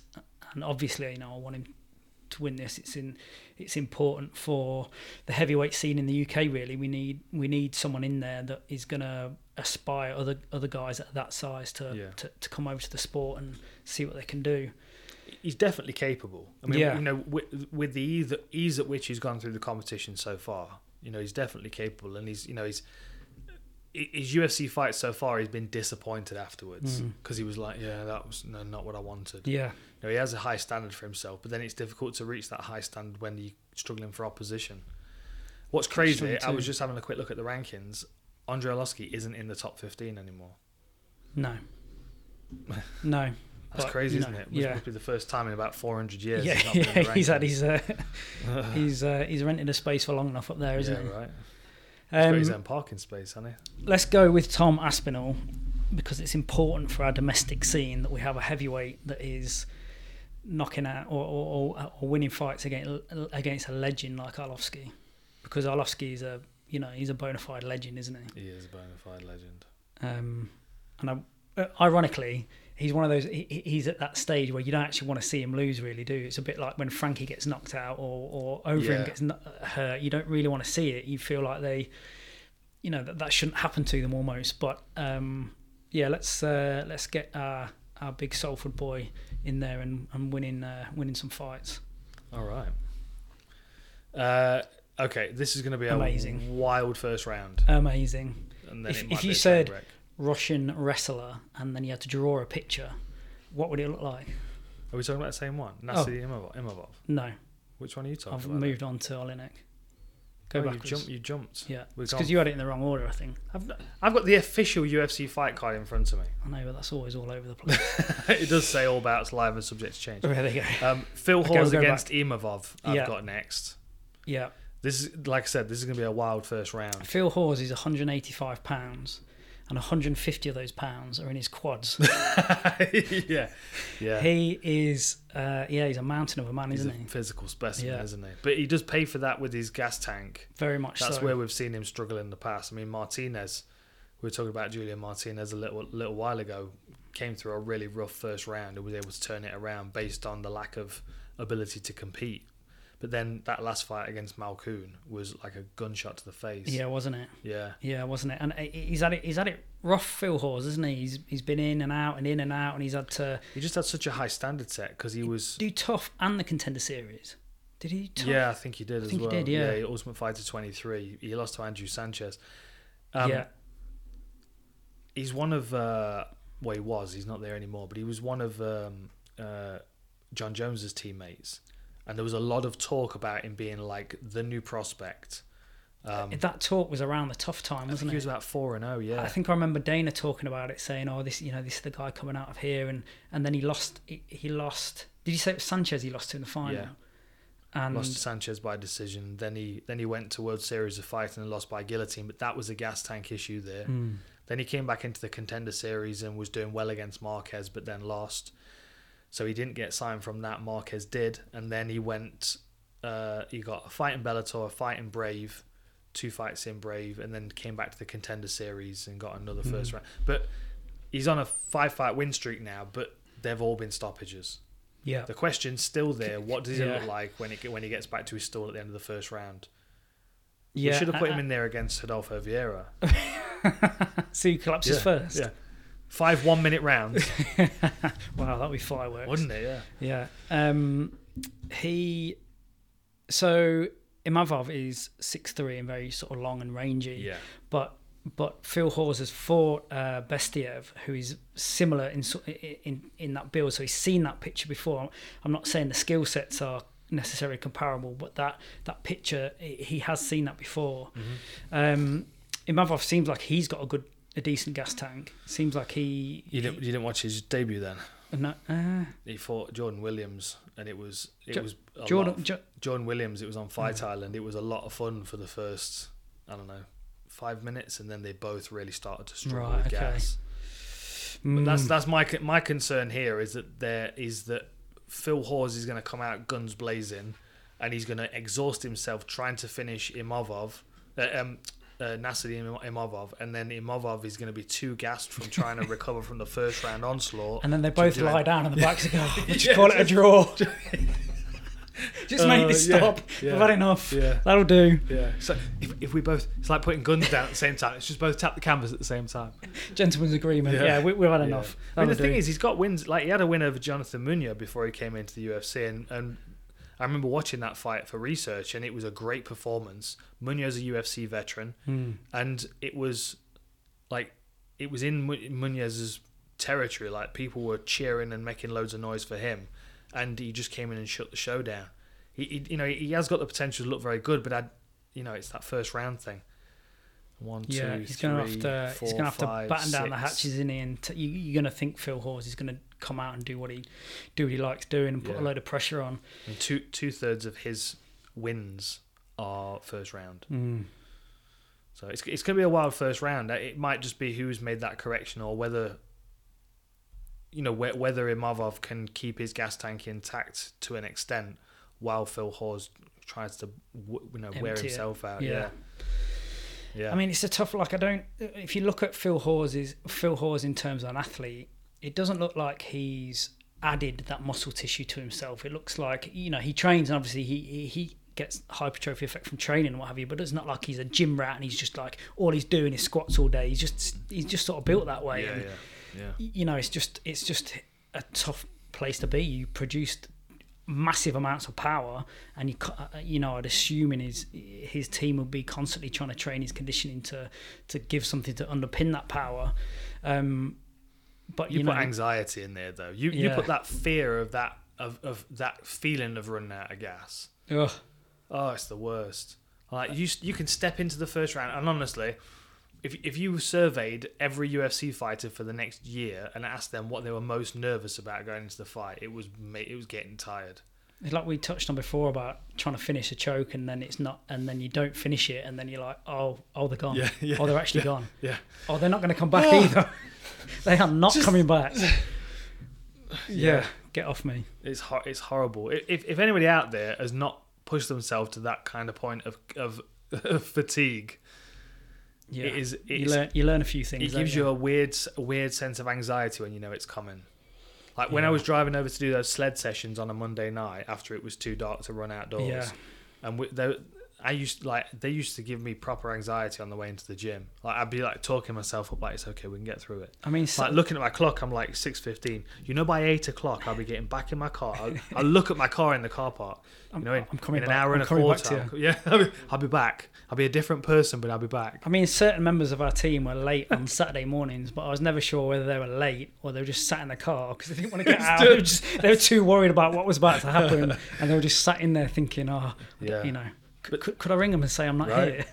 But then you add that on top of the idea, and and and it's not even an idea because he's felt it several times of being at that point of complete exhaustion, and someone still be Well, well, well you know, we should, we should. There's another level to this. It's all right talking about those low levels of anxiety and fatigue in training, but in training, generally, you've got your teammates around you that aren't actually trying to finish you. You would hope. so then you put that on top of there, and you, you know the the anxiety about getting paid, the anxiety about whether you're going to get cut, all these kind of things. That's uh, that's a lot for your system to be dealing with. and you know the the anxiety raises and the cortisol raises and you sh- and then everything else shuts down in the opposite Yeah. direction. And, and all the most embarrassing knockouts are when someone's completely run out of gas. Yeah, They're the because because you can just like. You can't hold tension either, can you? Do you remember Mark Coleman against Pete Williams back in the day? And uh, this was back when, when he was wearing shoes and you could still kick in the head. Remember that? And Mark Coleman was just so gassed, like he could. It was like he was watching the foot come into his face. It was like, oh, here we go, here we go, here we go. Oh, Just yeah, it did hit me. Yeah, yeah.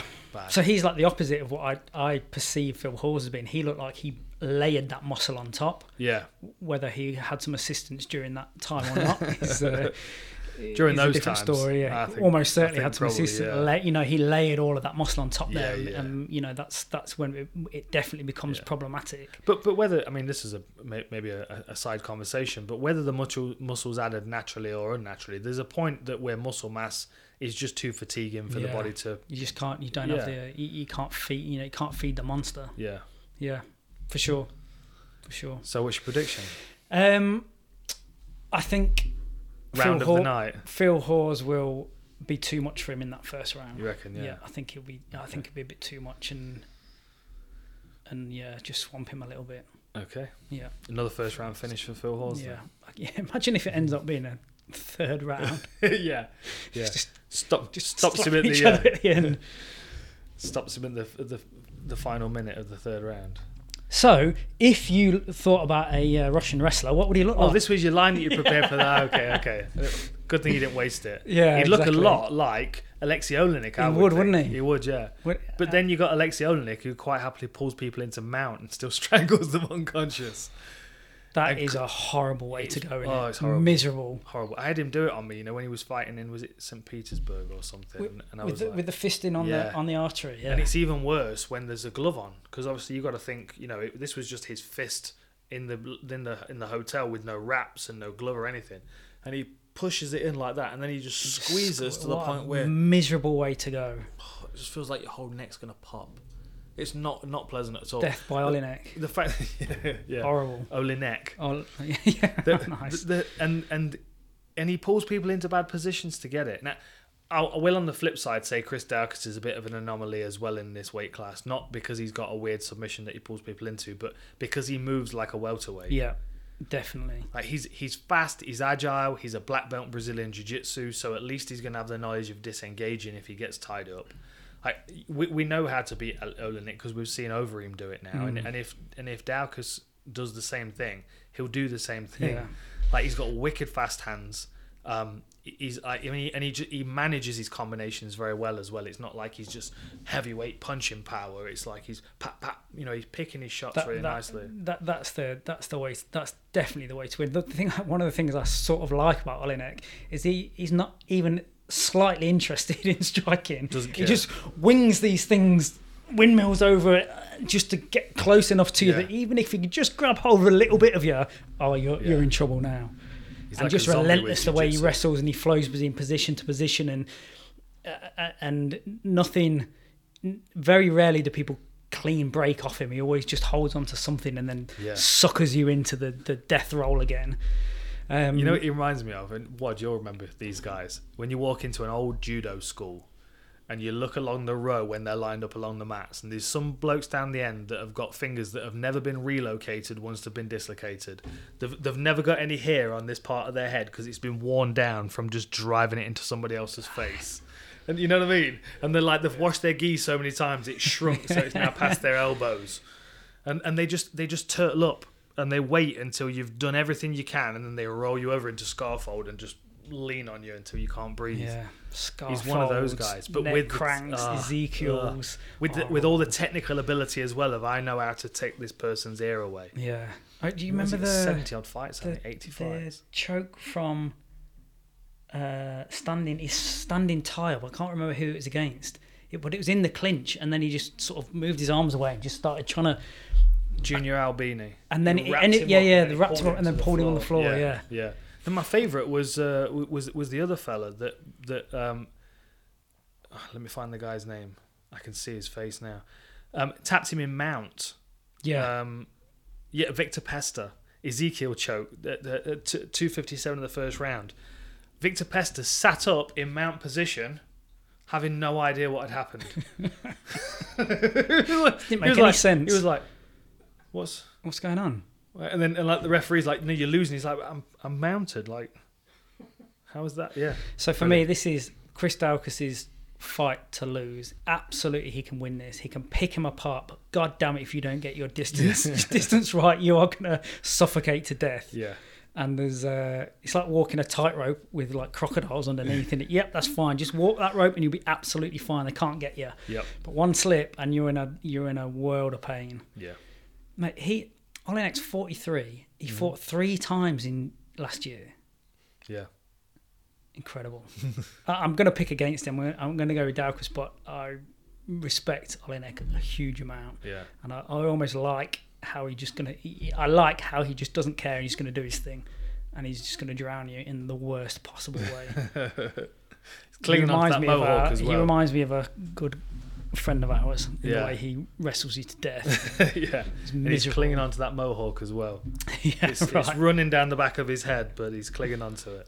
I, I think he's a I think he's a fascinating individual. He's he's a very a, a very kind of he's he's a, he's a nice and I mean this in no in no disrespect, but he's a, he's a nice kind of throwback to an older time of martial arts for these younger guys to test themselves against. Absolutely. You know, Yeah. like I, mean, I was ju- I was looking at his record there. He's got like sixty six fights, sixty five Yeah. fights. Yeah.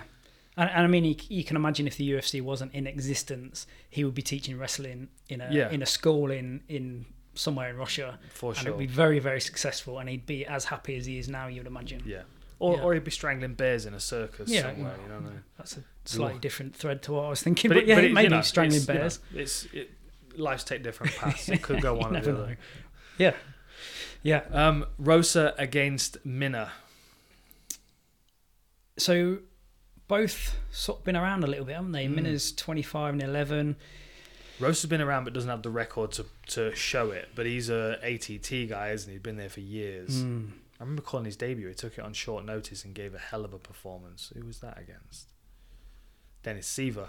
He took Dennis Siver to a decision and lost, but then he came in. He beat Soriano. Yeah, he's a funny. Yeah, he's a he's a funny one, Rose. He's, he seems to have a lot of. It sort of goes back to what we spoke about before. He sort seems to have a lot of techniques, but they don't necessarily get put in the right flow in the right Mhm. order. He doesn't pick the right thing for the right task a lot of the time. Yeah.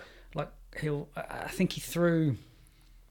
He sort of threw two spinning back kicks that missed by you know four foot, and it, it just seemed like he wasn't in skill acquisition it's called perception action coupling. So he was perceiving something and he wasn't coupling the right thing to it and he just kept doing it. And it Mm. just seemed it, it just sort of screams a remedial level of understanding of, of that aspect. You mean he was trying to put a round peg in a square hole? well, yeah a little to bit a little bit yeah He, yeah. do, he does do that, and I- and I think uh, maybe one of the reasons why one of the reasons why they've put him in this fight is because they feel like Rosa's wrestling and and sub defense might be enough to push Minner out of the first round and see how deep his game is. Mm. Because you know the time when he's been out of the first round, the times when he's been out of the first round, is he's, he's picked up losses. yeah Grant Dawson second round. The other one was Kevin Croom, who was a, he's now a UFC fighter. Again, second round. He's got wins in the second round, but I've not watched all of these fights, so I don't know whether he put an absolute beating on him in the first and it was ready to be. he's just a submachine and he just constantly he'll constantly uh, attack mean- you for a sub It is ridiculous. You look down his record, and and, and this is another reason why he's got what thirty five fights on his Yeah. record compared to seventeen or whatever it is, because he's subbing guys in the first round, so he can take a fight next week. yeah yeah He he's, can he's take a all fight he's all good week, yeah yeah I yeah, Look at that. Rene Kichoke. So we've got Disorderly Conduct. What a great show name. Um, 25 seconds, 2 minutes 21, 204, 113, 114, 1 th- 339, 33 seconds, 149, 40 seconds. I mean, he's, he's wrecking people with Rene chokes and I mean guillotine. Rosa's a black belt yeah. you know he's got a he's got an advanced But understanding Square peg round hole. Yeah. Sometimes he'll dive into a guard to finish a fight when he probably shouldn't. Yeah. That's where he might get caught up here. If he fights smart and he knows where he knows where he challenges Minner, then he keeps this one standing. He keeps it at range. He stuffs his takedowns. He defends his neck and he boxes him up. He's nine fights in in the UFC. Mm. So you know he's accumulated some good experience there. Yeah. Yeah. Um, I think Minner's a killer though. you just you said that at the exact second I was going to say yeah. Let's lock Rosa in. See how I did that? You knew that. P Diddy right well, it's too late because I've written it down. Yeah, lock, lock, lock Rosa in. I like his experience.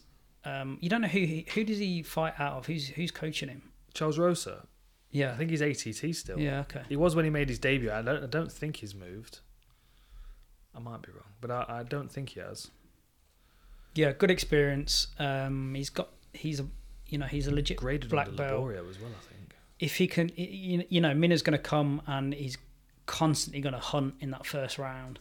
But I- I, feel like Rosa should be smart enough coming out of that camp to, to deal with that. And um, yeah, yeah, lock him in. Sure. Yeah, Seems doubtful. no, no, no doubt here.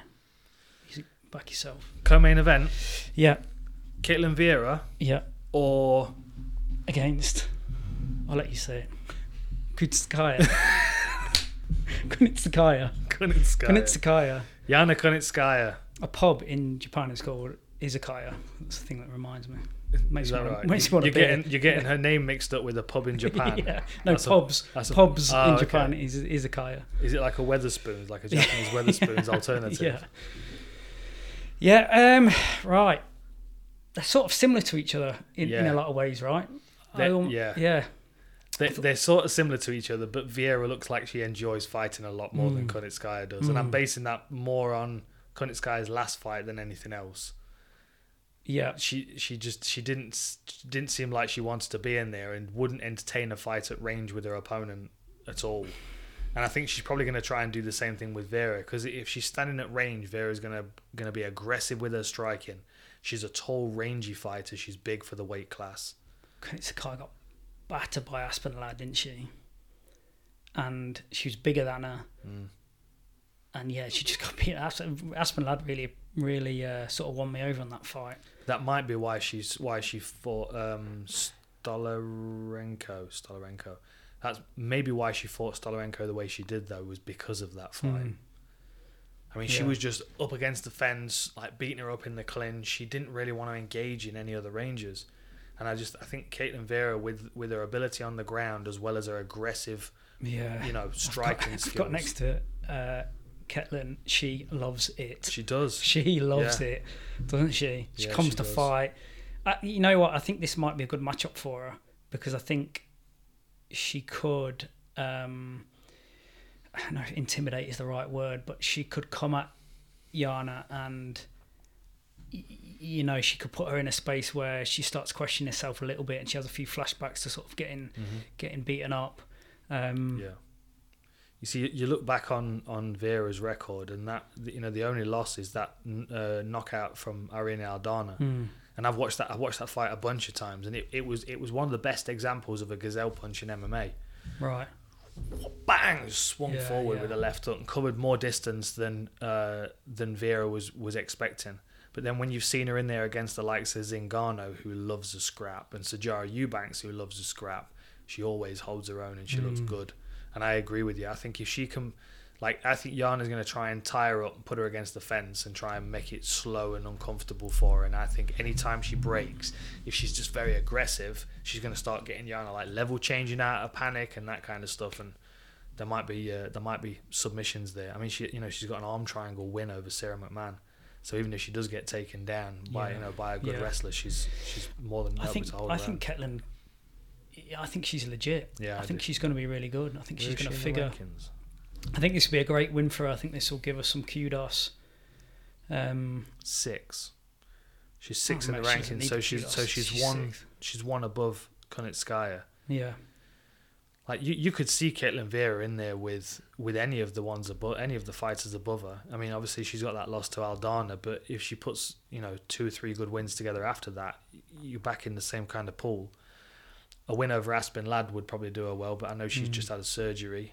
Holly Holm, Germaine de Randamie. I could see her in there against either of those, and it'd be oh, Holly Holm would be a fun fight. it Wouldn't it? be a hell of a challenge for her trying to get close to her. Yeah, Um, but I mean, that's Yeah. that's what she's going to need to do to get you know to, to, to get the, the championship fight. She's going to need to beat one of those two. I think she could have a really good fight against Kunitskaya though. I think a fun fight. I, I do feel like she'll come out on top. Mm. Yeah, I do. Lock her in. Okay, main Yeah. event then. This is rescheduled, isn't it? Yeah, I believe so. Um, Check if we're still recording. Still recording. the problem Derrick Lewis has is that Blaydes is an absolute machine, isn't he? He's he's an efficiency machine. He's disciplined. He knows what he's very, very good at. He's got that Colorado, cardio. Car- Colorado. Colorado, yeah. Very, very, very well drilled. Um, but I, I can't remember when you, you spoke about it a while ago. Is when you know you've got, when you know you've got that nuclear weapon. Is all all it's about is just finding the, the place to, to let it off, Mm. And it's like a it's like a fail safe, and it's like a fallback. Oh, yeah, fine, fine. It's not going great. It's not, it doesn't matter. I just got to get some space, and then and then I'll find a home for it. And um, yeah, you know, I, I think Lewis is getting better. I don't think he's relying on that, that power. I feel like he's he's incrementing his skill set. He seems to be in better shape than I've than I've seen him. Um, he seems to, you know, it's, it's, sometimes it's hard to actually pass judgment on what's going on in their training life. But he seems like he's fully committed to getting this done, Mm. um, and he's hilarious. So that obviously helps He is hilarious. and sways things a little bit. There are a few things that Derrick Lewis does really well. Obviously, he's got knockout power, but he's also very good at, at stopping people taking him down and getting back to his feet once he's been taken down. I, I remember, like way back early in his career, before his takedown offense had gotten good, and he was getting taken down by the likes of Gonzaga and Roy Nelson. Like he's just standing up with them, clinging on Yeah. to him. So he's Just like, one, just one leg Just- squatted, just- one leg squatted up. yeah, It's like- it's like an old man getting out of a chair. He just Yeah. like just stands up. Like, and obviously the downside is he's not using technique, so there's a it's taxing his cardiovascular system. But then if you go back into his fight against Latifi, for example, he uses really good takedown defense all the way through that fight. Um, he's also got those wild flying knees and high kicks as well that you wouldn't expect Yeah. from a big man. Like if I'm if I'm Curtis Blaydes, I'm I'm thinking of all the things that I can do that are going to incrementally slow Derrick Lewis down over the distance. So like if I'm at distance, I'm going to be kicking that the lead leg because Lewis without movement is a sit-in duck. Mm. I'm going to be ta- attacking his midsection because we've seen Lewis hurt to the midsection, like folded up against the fence and then swinging punches back. He doesn't. He's got no poker face, Lewis. If he's hurt, you know he's hurt. If he's tired, you can tell he's tired. So, for, for like, for- Yeah. if I'm Blaydes, I've got three lines of attack. I'm taking his legs away with low kicks at a distance, and knowing that the only way he can attack me is to counter with power punches. But yeah, so you're you're whipping that you're whipping that front leg kick in, Yeah, and his counter is that overhand right, right, yeah, to to to, to counter your leg kicks. Yeah. So you're playing with some fire there, aren't you? you are. But then if you Curtis Blaydes, and the first thing you do when he Head throws a well low kick is you midline. feint. Nah, just faint a low. Yeah. And then Lewis is now not thinking about punching you; he's thinking about defending the takedown. Yeah. Like you, you can, because because because Lewis is is is limited in in what he's good at doing offensively. You can kind of railroad him into doing those things. Yeah. Like so, like if if Blade starts kicking his lead leg, he knows that Lewis's only defense is to try and punch him. He's not going to try and take him down from it. Hmm. He's not going to check it. no, he's you not. know? is He's more likely to jump over it than check it. so then, so then Yeah. that, that's at a distance. So you know you've got one channel of attack from Lewis coming. Then I'd work the body as much as possible, either in the clinch or from a distance, because I mean, you know, Blaydes has got a good jab to the body as well Mm. as jab to the head, um, and then like open him up, like attack his body, attack his head, but try and cut him. You know, try and damage him. So in the later rounds, he's remembering that this is a five round fight. Yeah, I mean Lewis is you know Tybura controlled him for a lot of a lot of that fight from the top position, and you know he just kept working and he worked his his way back out of that. Um, I'm not sure it's cut and dried if Blaydes takes him down. I think he'll make him work for it, but Blaydes does that that nice thing where he traps you up against the fence, doesn't he? And then he takes an arm away. It's a bit it's it's a bit Khabib esque like process. Like Yeah. he just gradually sort of creeps up your body, and suddenly your legs are, are wrapped up, and then your your back arm is wrapped up, and suddenly you've got one arm to try and defend three things. Yeah. And Which Daniel Cormier did to Derrick Lewis at 248 yeah, pounds, Yeah, and Blaydes is 260, yeah, and he's a much bigger heavyweight than Cormier. Yeah. Like I love that. I love that pro, that pro, that wrestle. Me and Jimmy uh, have been talking about this up at the gym, and he's been coaching our pro squad on the, those sequences. From uh, today, we're doing we're reaping from the from the fence, and then the process of tying the legs up, and then just slow slow suffocating, getting your hips, getting the arm. Now you're in complete control, and he's got a nice ground and pound sequence off the mm-hmm. off the back of that. It's a re- it's a underappreciated skill set, underappreciated flow. Like I know a lot of people probably watch ground and pound and just think it's that's what you just wailing on people, but there's what people don't see is the sequences within that. You know, it's not it's not just wailing at each mm-hmm. other on the floor. You know, there's there's a lot of trapping and pinning and manipulating people's hips to get the strikes to, to, to be um, to be effective. So with that in mind, how many people that have taken Derrick Lewis down have taken him down so they don't have to stand with him, and how many have taken him down because that's what they that's what they do, that's what their game is, because mm. that's what Curtis Blaydes does. He yeah. takes you down, he breaks you down, and he beats you up. Yeah. And over 25 minutes with his Colorado, I personally I can't see it. I've got it down. I can't see it going any other way other than Blaydes. Yeah obviously the the, the nuclear weapon it's the F bomb, isn't the it? The nuclear weapon of a white of a right. You hand. say that like George Bush says it. I knew that would wind. nuclear. Nuclear. Nuclear. There we go. Um, George Bush could never say that, and what terrified me is that he yeah, had, control his finger button. on the button. Yeah, if you can't say it, you can't touch it. That's the rule. It's like in a gym, you know, if you, if you can't lift the dumbbell, just leave it alone. Yeah, exactly. Yeah. yeah. Um, I, I actually think it could be a miserable night for, for Lewis could be a miserable night. It could be a long, slow, yeah, miserable night. Slow yeah. death. Yeah, because Blaydes is not. I mean, he, he gets emotional around the fight, like pre and post. But when he's in the fight, he's competing. Mm. He's still, he's similar mm. to Usman. He's got that mentality of I'll do what I need to do to beat you. Yeah. And like, Lewis gets frustrated and he starts winging a little bit when he's short on time and.